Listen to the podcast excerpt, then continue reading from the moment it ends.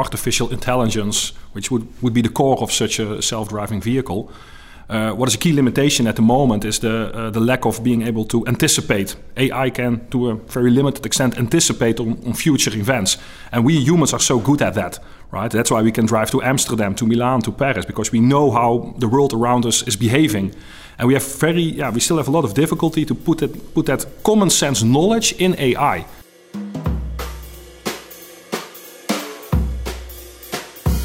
You're listening to Building the Future a podcast by Kadans Science Partner. And my name is Rudy van Beurden. In this podcast, I meet innovators, trailblazers, and bright minds who are busy building the future.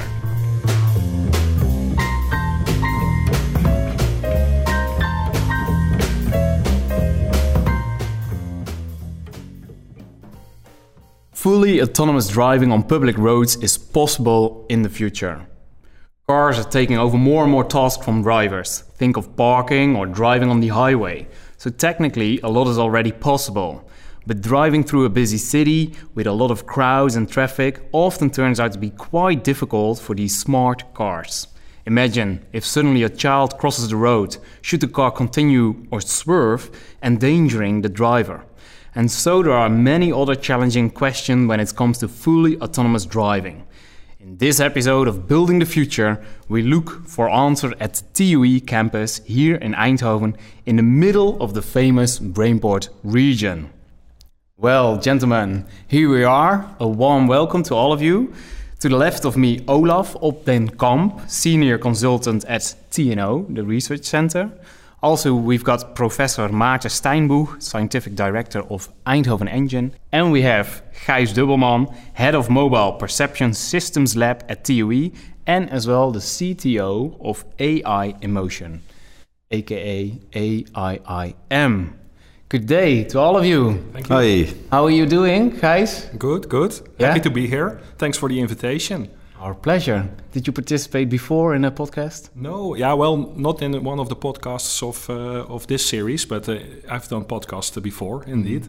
And uh, I'm very eager to start a discussion here with uh, with the colleagues in the automotive uh, uh, domain. Definitely, because actually the three of you know each other here from the region, from Absolutely. the Eindhoven region, Helmond region, the automotive campus definitely we will have plenty of time talking about that. But first, we just actually want to kickstart it with the statement that I mentioned before, and it goes as, as follows. Fully autonomous driving on public roads is possible in the future.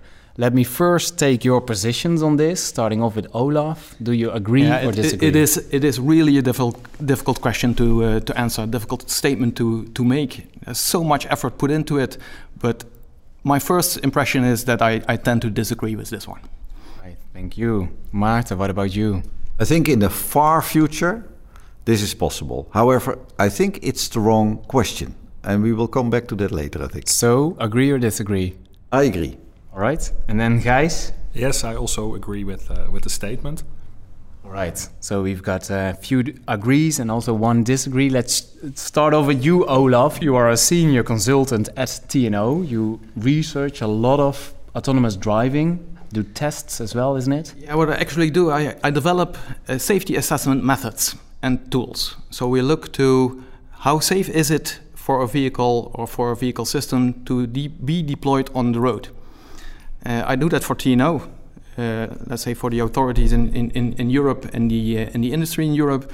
I also work part time in, uh, in, in Singapore. I'm seconded by TNO at the university, the Technical University of, of Singapore, also helping there um, in, in supporting and building a safety assessment framework to help the authorities to decide whether it's safe to put an out, a highly autonomous vehicle on the, on the road. And so far, um, it, we, we, are getting there in the safety assessment, but we have not been able to have a successful, uh, let's say, uh, deployment of an autonomous vehicle yet. Mm -hmm. And with your experiences in Singapore, they actually also peek over to the Netherlands, isn't it? Like how are we doing it yeah, over that, here? Yeah, that, that's, that's true. They, they, they focus at, at what they call uh, level four, so that's highly automated uh, driving on, on a dedicated uh, area. Um, and the advantage that Singapore has is that it, it's a small island uh, uh, country. Uh, and they, they don't depend with their traffic system regarding the, the, their neighboring uh, countries. They're very knowledgeable. Um, they focus a lot on, on technology. So I do understand their, their need uh, to go to uh, autonomous driving and their capability of, of doing so. At the same time, they look in, indeed to, um, uh, to the Netherlands, uh, looking to the ecosystems that we built here in, in the Netherlands to, to let's say, have an open dialogue between authorities at one hand, the industry, between the research organizations and the academia, uh, to really make that step in, in, in technology that Mhm. is, uh, that is needed. Uh, and they, they also look to um, actually the, the uh, Europe as a, as a whole, um, because we don't make that leap to go to highly autonomous driving. We, we take it more as an evolution through several uh, levels. Yeah.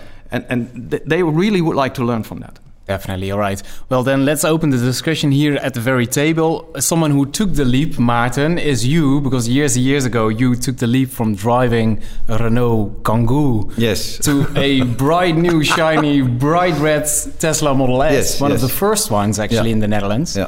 Do you still own this car? Not the same one. Uh, I have now uh, a Model 3, Mhm. uh, which is a smaller car, more convenient if you go to uh, parking places in the Netherlands. Uh, and it's also fine for us, a smaller car. I, I, I, I uh, took it while driving from my city where I live to uh, to this campus on the on the TU Eindhoven side Today. today. And I, I also used my lane keeping system and my my uh, autopilot as they call it. But still, every 30 or 45 seconds, I need to move the steering wheel. So the idea is that you keep the steering wheel. And, and why does Tesla require that? Because uh, uh, the legislation, but also the car itself, it is not 100% fully capable of, of understanding all things which, which might happen around the car. Having the, said that, eh, last week I was I was on a on a short holiday in the south of France and uh, France, and we, we drove 1,200 kilometers uh, along the Route du Soleil, and and almost the whole journey I I utilized the autopilot, and it's On really the highway. on the highway. It's really convenient, and even on certain uh, parts of the road, there were so many other traffic uh, uh, users that I could easily uh, sleep for, say, 15 minutes or so. No problem with Yeah, the cu- current technology. Yeah, yeah, yeah. Yeah. So, and we heard um, Olaf mentioning the levels already. So Yeah. there are certain levels. Can you just, in a nutshell, give us, me as a dummy as well, what are It, the? it all depends on what is your role as a driver. Okay. If you continuously uh, uh, uh, have to drive your own car, it's basically level one. Okay. Uh, if the car helps you in, in uh, with safety, then you can go to level two.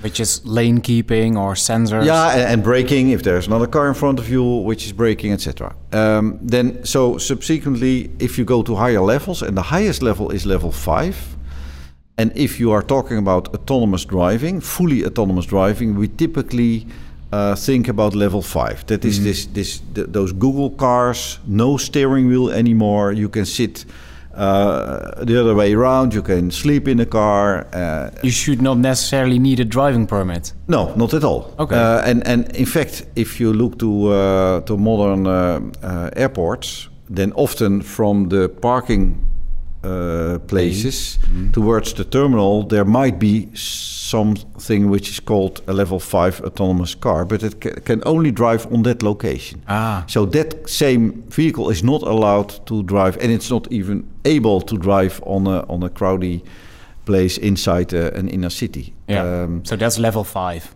Yeah, so if, if a car would be completely autonomous and can decide everything uh, according to what it sees, uh, and you don't need any driver interference anymore, that's called level five. Yeah. I, If, that, if that shuttle would, would be capable of moving outside its, its dedicated uh, uh, Yeah. lane and really go to, uh, uh, instead of keeping being on, on Schiphol, but really would go to the inner city of Amsterdam, then that would be a level Yeah. 5 system. Yeah. okay. Yeah. And so I, uh, around the statement I said in the far future it might be possible, but I think it's a wrong question. And and, and what I mean with this is that uh, in the public media there's often this this talk or this notion about autonomous driving, but it, the ball game is not about autonomous driving. The ball game is to make safe vehicles and safe mobility. Yeah. And this technology in all these levels they help enormously to reduce the amount of injuries in yeah. in, in that should be the goal. And if we are utilizing level three or four, that even already helps an enormous amount to reduce those Yeah. those casualties. That is the ball. That, that, that's the ball game. Yeah, Gijs, I see you nodding. No, I fully agree with that one. I think uh, even very simple uh, technology can already uh, reduce traffic accidents, and you don't we don't need level four or five or, even, or even level three for that. Just for instance, uh, uh, this new uh, intelligent speed uh, uh, assist that is coming. That in an inner city you cannot drive your vehicle. Uh, faster than let's say 50 or 80 kilometers per hour. Yeah, that is of course already a, an immense uh, safety feature. Yeah. because it's a bit crazy that you can now buy a car and drive 120 kilometers per hour uh, through the city of Amsterdam eh, over the grachten. So that is a bit a bit yeah, a, crazy situation. So I fully agree there with Maarten and and, and this level five. It's it, it's basically you can drive the same car fully autonomous everywhere. Anytime, Yeah. and that is kind of no system is perfect, right? So it's kind of a utopia uh, to reach that. But I think we can can come sufficiently close to harvest all the benefits of autonomous driving And that's for actually society, and that's that's what matters basically. and that's something you actively work on as being the CTO working on AI in motion. Yeah, well, so there, I have two two hats here. So one is uh, indeed the principal in- investigator of the Mobile Perception Systems Lab, where we research perception te- technology. So that is allowing a vehicle or a robot to see the environment around it and also understand that environment. That that is very important. At AI Motion, uh, we are a very, let's say, focused startup. We actually focus more towards the robotics domain, so the AGVs. AGVs work more in confined areas, so it's all easier, uh, closed environments. What's an uh, AGV? uh, automated guided vehicle. And uh, uh, we want to make them more autonomous, and then we, you would call them uh, AMR, autonomous mobile robot. All right. So we want to go from AGVs to AMRs, but that is that has that is still level four because it's all confined, it's conditioned environments. You can educate the people that, that work there to know what to do with the AGV Yeah. or AMR, but you cannot do that with the entire society. Yeah. So Yeah. yeah, in time you might be able to do that, but not uh, in uh, let's say the foreseeable short future. So combined into you as being a person, these two function you all already address, like all these various routes we can now take within this team of autonomous driving. What we've seen in previous episodes of this very podcast as well, they are big, vast teams and topics. What should be the course uh, for this very uh, episode? What should we uh, discuss? Like the technology, ethics, like the end user? Is it maybe policy done by countries? Well, I- think what is important is that that we realize ourselves that we are living in a very interesting time frame where things really, really uh, are changing now. Uh, in fact, the automotive sector is changing more these years than the, the than than the last 100 years. And there are two basic effects: that's electrification of all vehicles, and that's uh, to become a smart uh, system. And and I often call an, an, uh, a car an iPad on wheels. And this goes so rapidly now that, that my prediction is that between say minus five years, five years ago things started really, up to the next five years, all the hardware changes will be realized in cars. So so due to the law of Moore, eh, the doubling of computing power for the same cost every 18 months, Yeah. I predict that in five years from now you can really buy the cheapest car and it will have eight cameras, eight radars, and maybe even eight uh, solid state lidars. Yeah, all the cars will have In it. five years from now, it will be so cheap that all cars will have it. Even the smaller budget ones. Yeah, and and the interesting thing is that after that, there will be a lot of improvements, but it will be solely done by software updates yeah. Because the hardware is already there. Yeah. So I think in this time frame where we are living now in 2021, minus five years, plus five years, this is the 10 years where things will change in the automotive sector with respect to hardware. Yeah. So if some and, people and again, eh, next after after five years from now, I think a lot of software still will be uh, imported. eh, All the work Gijs is doing and also Olaf is doing about implementation of better uh, software, uh, learning, etc., etc. It will be all implementable on the hardware platforms we will have within a few years Yeah. for all cars. So th- that's being said about the mobility sector, actually. So if someone is listening, doing something entirely different, and wants to make a career change, these upcoming five years are exciting. Yeah. Anyways, yeah, Yeah, but I also think that we should uh, manage expectations. I mean, um, it, it's really worth the effort that we put in in uh, autonomous driving, automated driving um, all over the world, because it has a promise. And the promise is that we will be able to get to a mobility system that's all inclusive. The people really, in a comfortable way, in a very safe way, in a clean way, will be able to travel from any point A to any point B. Um, however, the, to get there is really difficult. And indeed, I think that um, automation in, in, vehicles will uh, be able to decrease on the number of uh, errors that humans can make. Of course, that's the, the largest source. Mm-hmm. By doing that, we implement systems, and we really should be very careful that we are able to implement systems that do not create any new errors. Yeah. So, and I think that's one of the big challenges that we uh, that we face, especially in that changing environment uh, where all these variations, there are so many um, variations out there. And Olaf, do you think that's a hardware problem or a software problem? I think indeed uh, uh, you, you, discussed hardware. I, I, indeed think it's a, it's a software problem. Software, yeah. that's yeah. interesting, eh? Yeah. Because that means also, if you think about the, the, the type of skills we need from from engineers, new generations, you see well. a shift towards those Coding. the digital side where there are there are so many jobs in the future because yeah. the software then, updates will be crucial. Yeah, software updates indeed. So existing cars can actually yeah. improve. Yeah, but also mainly, of course, the the artificial intelligence, which would would be the core of such a self-driving vehicle. Uh, what is a key limitation at the moment is the uh, the lack of being able to anticipate. AI can, to a very limited extent, anticipate on, on future events, and we humans are so good at that right? That's why we can drive to Amsterdam, to Milan, to Paris, because we know how the world around us is behaving. And we have very, yeah, we still have a lot of difficulty to put that put that common sense knowledge in AI. Mm-hmm. And that's maybe a kind of weird uh, um, yeah, contradiction because we have AI that can beat world champions in chess and in Go, but something simple as driving a car safely is still still something that we cannot achieve with yeah, AI. So th- this is also, of course, something that yeah we need to invest in, and also our university and TNO we are heavily investing in in these AI programs.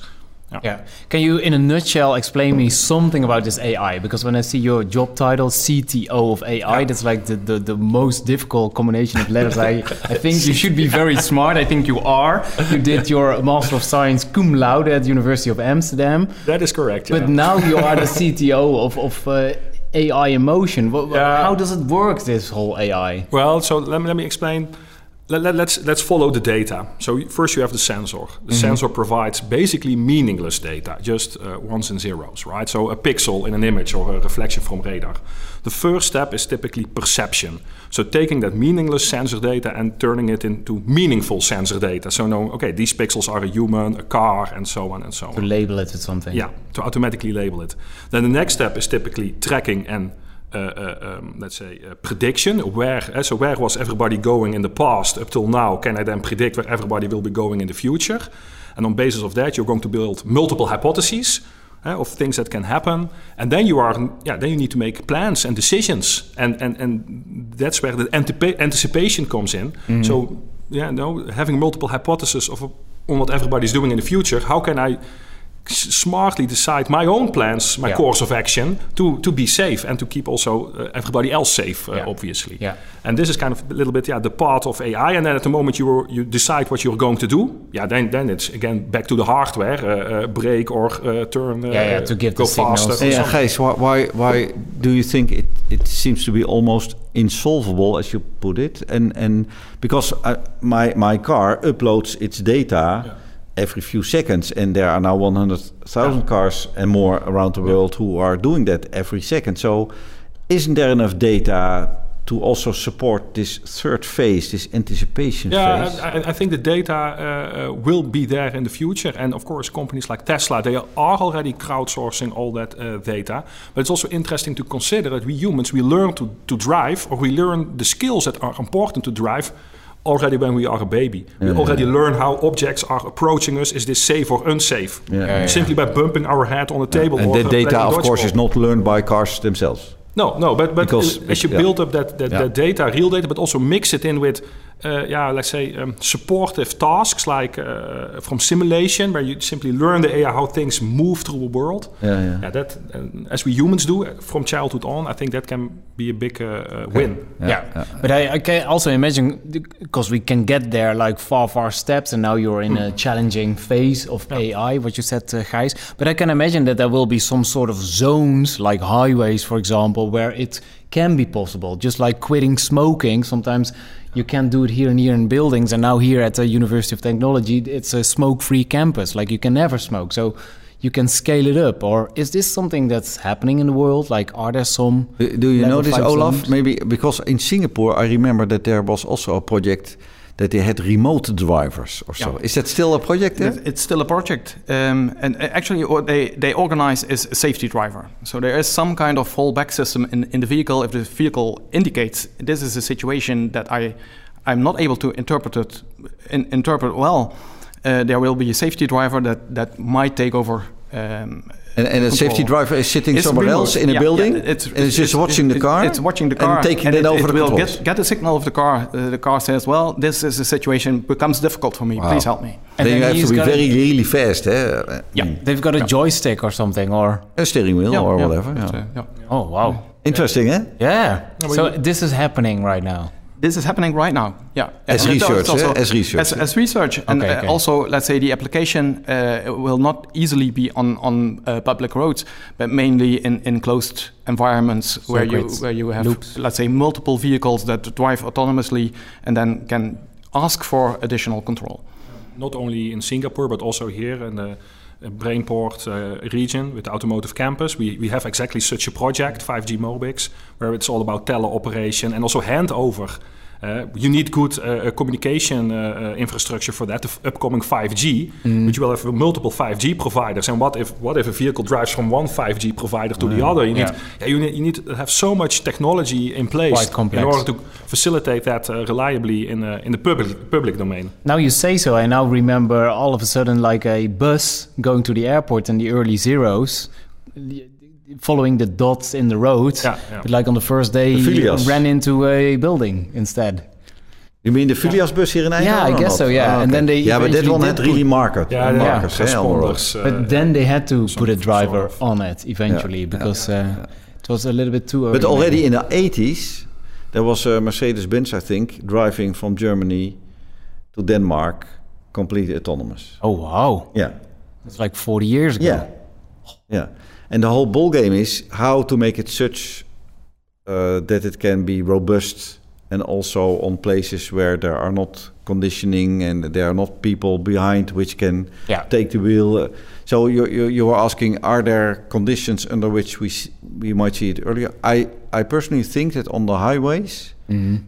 between five and ten years, we can see autonomous driving possibilities Happening. because already now with my car, uh, it it is 98% of the time it, it does it perfectly correct. 98 and only 2% it's still learning and, and braking when it should not break etc so theoretically you could use it. I, I think yeah like yeah and, and, i think the, the, the, the, future software upgrades in my car will enable me to, to if the legislation allows it then that i can drive autonomously on the highway eh? yeah yeah to enhance. So I can sleep then for 15 minutes or 30 minutes. Yeah, power nap. Actually, when you look to the UNECE regulation, international regulation for uh, uh, for traffic, they allow uh, a, a, regulation for uh, what they call an automatic lane keeping system level three.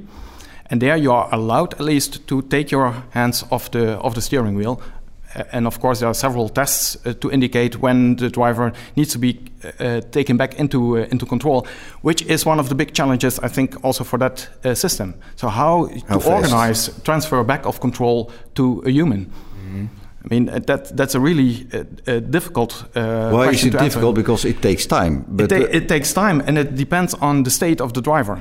I mean, if I doze off because I'm I'm I don't have to pay attention uh, to the environment and yeah. I doze off and and at a certain moment you have to be um, immediately alert. It, it, me, yeah, it, it's well, yeah. In my experience, I know exactly when my car is going to do something which is not meant to be. Suppo uh, for instance, it drives perfectly on the road, and if there is an uh, an oprit. How do you call it in English? An entrance An entrance, yeah. And if there is then uh, uh, a car which drives slower than me, Mm-hmm. and I am just driving, then it starts to brake. And Happily. it shouldn't, because as a human, I would never do that. Yeah, yeah. But after uh, a thousand kilometers, I know this.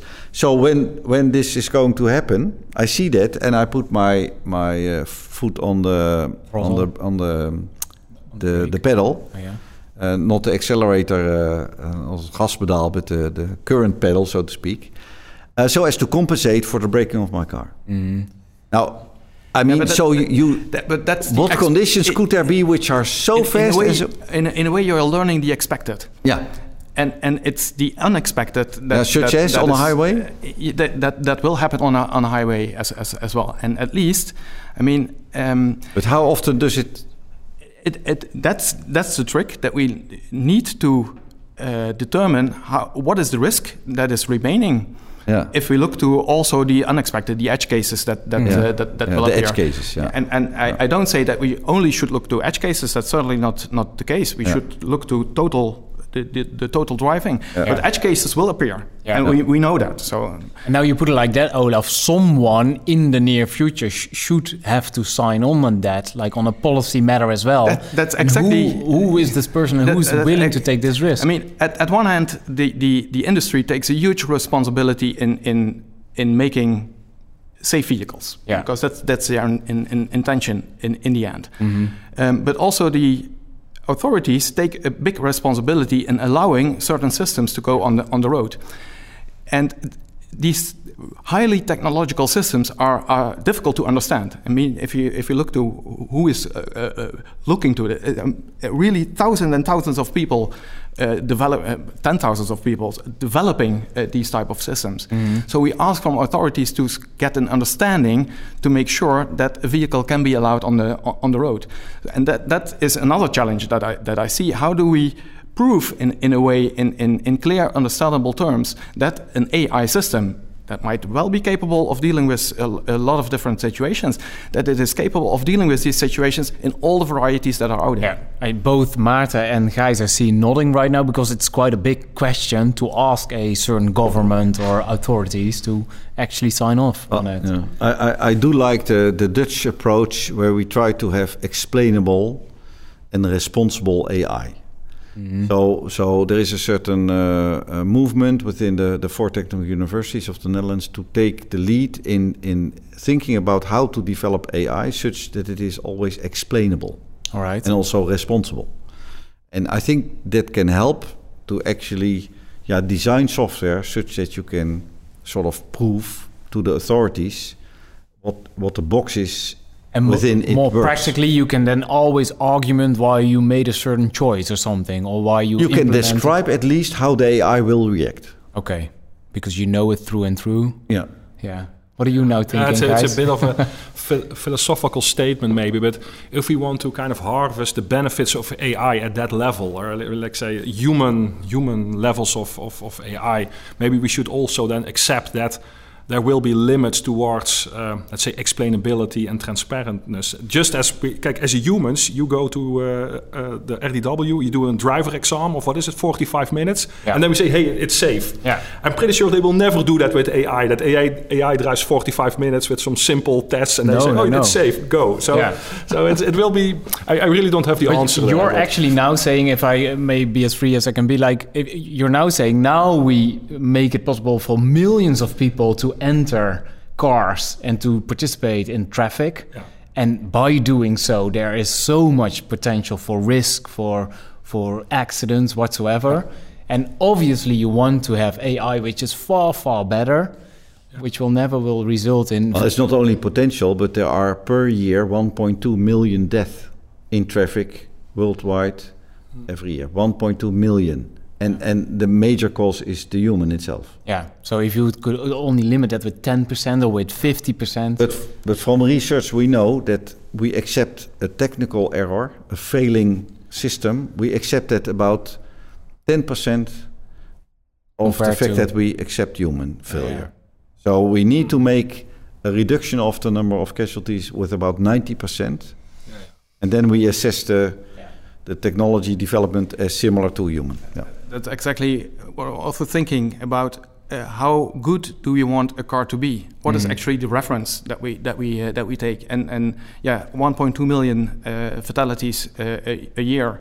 Uh, it's it's worldwide. In the Netherlands, it's about two uh, every day. Yeah. And it's about 100 million kilometers that we drive. So, in, at one hand, the Yeah. human is very good in, in, in, in dealing with, with small triggers on the, on the road, and negotiating without yeah, Yeah. just with an eye blink. Uh, so, and, and that will be the difficulty. So, how to overclass uh, the human Yeah. in, in, in a way. And, and the, I mean, explainable, uh, I think, is, is, uh, is one hand, but also um, uh, having that, that dialogue between industry authorities and, and uh, R&D academia on, on getting a better understanding. What is the challenge? What do we accept? Uh, I mean, and it's, it's in, in a way, I think, even an ethical discussion.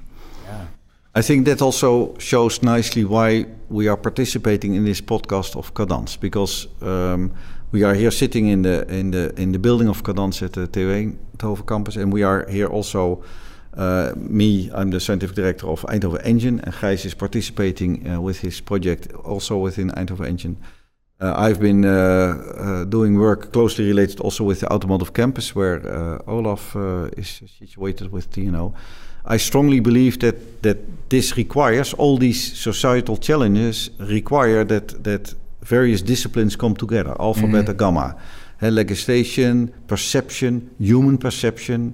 Then you need people from engineering, but also from psychology, and they speak a different language. If you add ethics to it, to the table, then you have again a completely different Yeah. uh, understanding. So it's so important that we more and more in, in, in this complex world meet at co-locations and that we together innovate and and and uh, Yeah. do the right things for the better of the world. Together And with other parties. in that sense, it's it's it's really nice that we are sitting here in this building, which is completely Yeah. renovated now. Also, Fair point. And in the few episodes that I have done up until so far, that I see in other topics as well, that it's becoming increasingly complex. Like more fields of expertises are needed to come up with sustainable answers, actually. Yeah. Yeah. But maybe this is slowing down the process as well, guys, isn't it? Is is some psychological team is going to interfere Now you're touching with your upon a hot topic, I must say, about this Oh, yeah? interdisciplinary research, uh, especially because yeah, the, the, the funding pie is limited. So, Mhm. but uh, um, is it slowing down? Maybe yes, but of course we cannot uh, have unsafe systems in our world. So, Not at all. Uh, so, and we need to think about what we indeed want.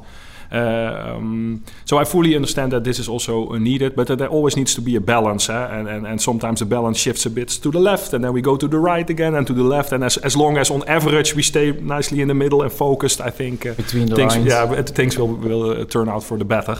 Um, but I would also like to come back on what what Olaf was saying because maybe. Uh, the, the AI doesn't have to be as good as a human is, uh, but AI will always be vigilant. It will always be awake, always be focused. And a lot of human errors are caused by not paying attention, for example. So e- even if maybe on average the AI is a not, or maybe as good as a, as a bad driver, because it's always paying attention, it might even be. Uh, on the casualty level, even be better. Yeah. But uh, it's hard to it's hard to predict, hard to say how that will how that will play out. But Yeah. And what Maarten said before, even if we expect it, you know, when a machine is actually driving, it should at least be 10 times better than an average driver And is. in certain conditions, you can also say it's maybe a temporary problem because as soon as all vehicles are automated, yeah, anticipation becomes super simple because you know, okay, that's that model, it has that that software, I know exactly what it will do. Yeah. So it's only in situations actually where, where humans are also acting, those are the most difficult. we should ones. take May- may- them out of the mobility system. Yeah, yeah. But on a highway you Just- can maybe do it, but stay not in, home a, like not, we not in did a during city. the pandemic. Just let your car drive up and if the, if, if the world mobility would only be cars, then it would be simple. yeah.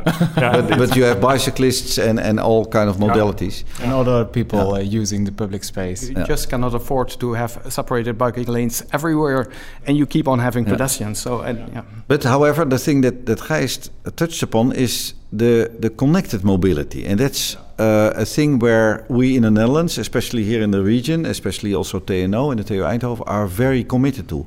Connected mobility means that you are not connected to internet, but to each other. Yeah. So if can if cars can talk to other road users, Yeah. could be other cars or uh, trucks or bicyclists, Yeah. then uh, you can really make a safe system. Yeah. Because even uh, if you, you you might not see each other via Yeah. a camera, but you can talk to each other via Wi-Fi, Yeah. via via uh, connectiveness, then you can really really prevent a lot of accidents. Because accidents. Olaf, this is something you did, I guess, back in 2016, isn't it? Like with junctions where Yeah. cars were approaching each other, and then there was a certain s- central pole or something, and that was communicating with the approaching Yeah, car. actually, we, we, we made a car look around the corner. Mhm. So there's a camera uh, directed into a, a side street, and it, it saw an approaching uh, cyclist. It's a, it's a very well known, uh, uh, difficult uh, scenario to deal with for, for a vehicle to have Yeah. suddenly a, a- a bicyclist coming from the right and, and, and entering the street, Mhm. entering its, its uh, trajectory. And uh, actually, by, by mm, having this infrastructure, uh, making the car aware there's a cyclist uh, uh, approaching, uh, it's, it's easy. It's really easy for a vehicle to deal with that. Yeah. And it, it's ma- making a vehicle anticipate much better. No negotiation uh, uh, needed. Yeah. And then, then, yeah, if you, but of course, again, you have to have kind of regulations on how to do that because if the if the cyclist has a prior, priority in, in principle, but it says, well, okay, I'm being detected by uh, by a camera, so Yeah, yeah. In the Netherlands, we are also quite far with uh, intelligent traffic light systems. So it's already implemented in a lot of uh, uh, cities that if if um, an ambulance is driving, it is connected to the traffic light Ah. and it jumps on green Ah, when it's approaching. Ah. We are also doing tests also in Helmond with trucks because then they uh, save to- energy. yeah. Uh, I, I think down. intelligent uh, traffic lights might be very relevant also to prevent these these uh, Yeah. casualties. For instance, if if your bicycle in the future has chips in it with which the bicycle can communicate, uh, or that the bicycle communicate with you if Yeah. you should be aware of things uh, happening, yeah, that, that all uh, im- uh, will improve safety. Yeah. And and it goes far beyond the the simple notion of autonomous driving. True, so true. so the fact that all systems become smart, that is the key thing which is changing. smart and connected. That's Yeah. really the yeah, mobility ecosystem that, as a whole, uh, Yeah. needs an upgrade Definitely. to, to really. Uh, and what I've learned in this very episode as well that you have to have a certain goal with it. You have to have a certain vision. What what do you regard as being safe? What do you regard as, uh, as the limitations? You know what is possible and what are the risks you're willing to take. Well, gentlemen, time flies when you're having fun, and we have to wrap up anytime soon. On fully autonomous driving, Maarten, you think it will? We will get there in in the future. How in the far future, I already said. what is far future? How many years? Uh, I think uh, in inner cities, uh, 30 years, not, Yeah. not, not, not long before. But on the highways, I think within five years, I can at least uh, do my emails for a certain period of time. Yeah, so that's a big distinction. And Gijs, what do you think? Yeah, I, I roughly agree with that. But then again, coming back to the beginning, I think we can harvest the benefits of all this technology Yeah. much earlier. And that's Yeah, more. yeah, that's yeah, far yeah. more. and that's more important. Yeah, even though when there's and Olaf, last but not least, you were the only one who disagreed with the statement on fully Yeah, I autonomous think driving. we, we, th- th- it has been shared uh, enough. I think there will be uh, uh, things to harvest at, at a more uh, short uh, time. One thing I, would like to express is that, that this technology area, this, this area of autonomous driving and communication is fun. Uh, as, as well. I mean, that, that's why things might be uh, accelerated uh, towards the future. And that's also for, let's say, new people in, this, uh, in the environment. We really love to have uh, people that, that look at a, at a broader uh, perspective, are not, not knowledgeable on all these different areas, because it's really fun. And, and we did speak about the the, the 2D uh, version, but but think about drones and automated drones and taxi drones. yeah. Uh, in this respect, I took with me a small present for you. I Ah. took uh, the booklet. I'm uh, every week I write with Carlo van der Weijer a column in a financial newspaper about mobility and the future of mobility. So Ah, there's sweet. a Dutch version vooruit and uh, an English version also. thanks a lot. Cool. Uh, and it, this one contains all the first one and a half year of our columns about mobility and the mobility of the future. And it's about autonomous driving and non-autonomous driving and also flying and, uh, and Thank uh, you. using your bicycle. So it's called Vooruit, de toekomst van mobiliteit, or in English, Move Forward. Forward, Yeah, forward, forward the future of mobility. Thank you very much, Maarten, and as well Gijs and Olaf. Thanks for uh, stopping by here at the table. Have a safe and pleasant drive, walk, cycle, run home.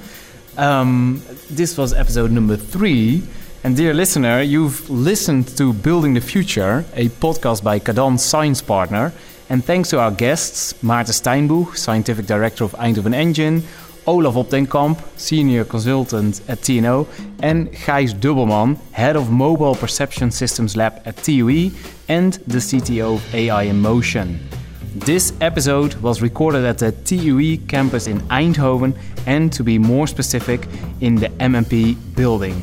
This is a building from Kadans Science Park. If you want to find out more about this podcast or our guests, go to kadans.com slash podcast. Here you'll also learn more about Kadans Science Partner and how it connects innovative organizations and ecosystems throughout Europe, helping them to work on sustainable solutions for the future. And do not forget to subscribe to this podcast in your favorite app so you won't miss our upcoming episodes. Thanks for listening, and my name is Rudy van Beurden.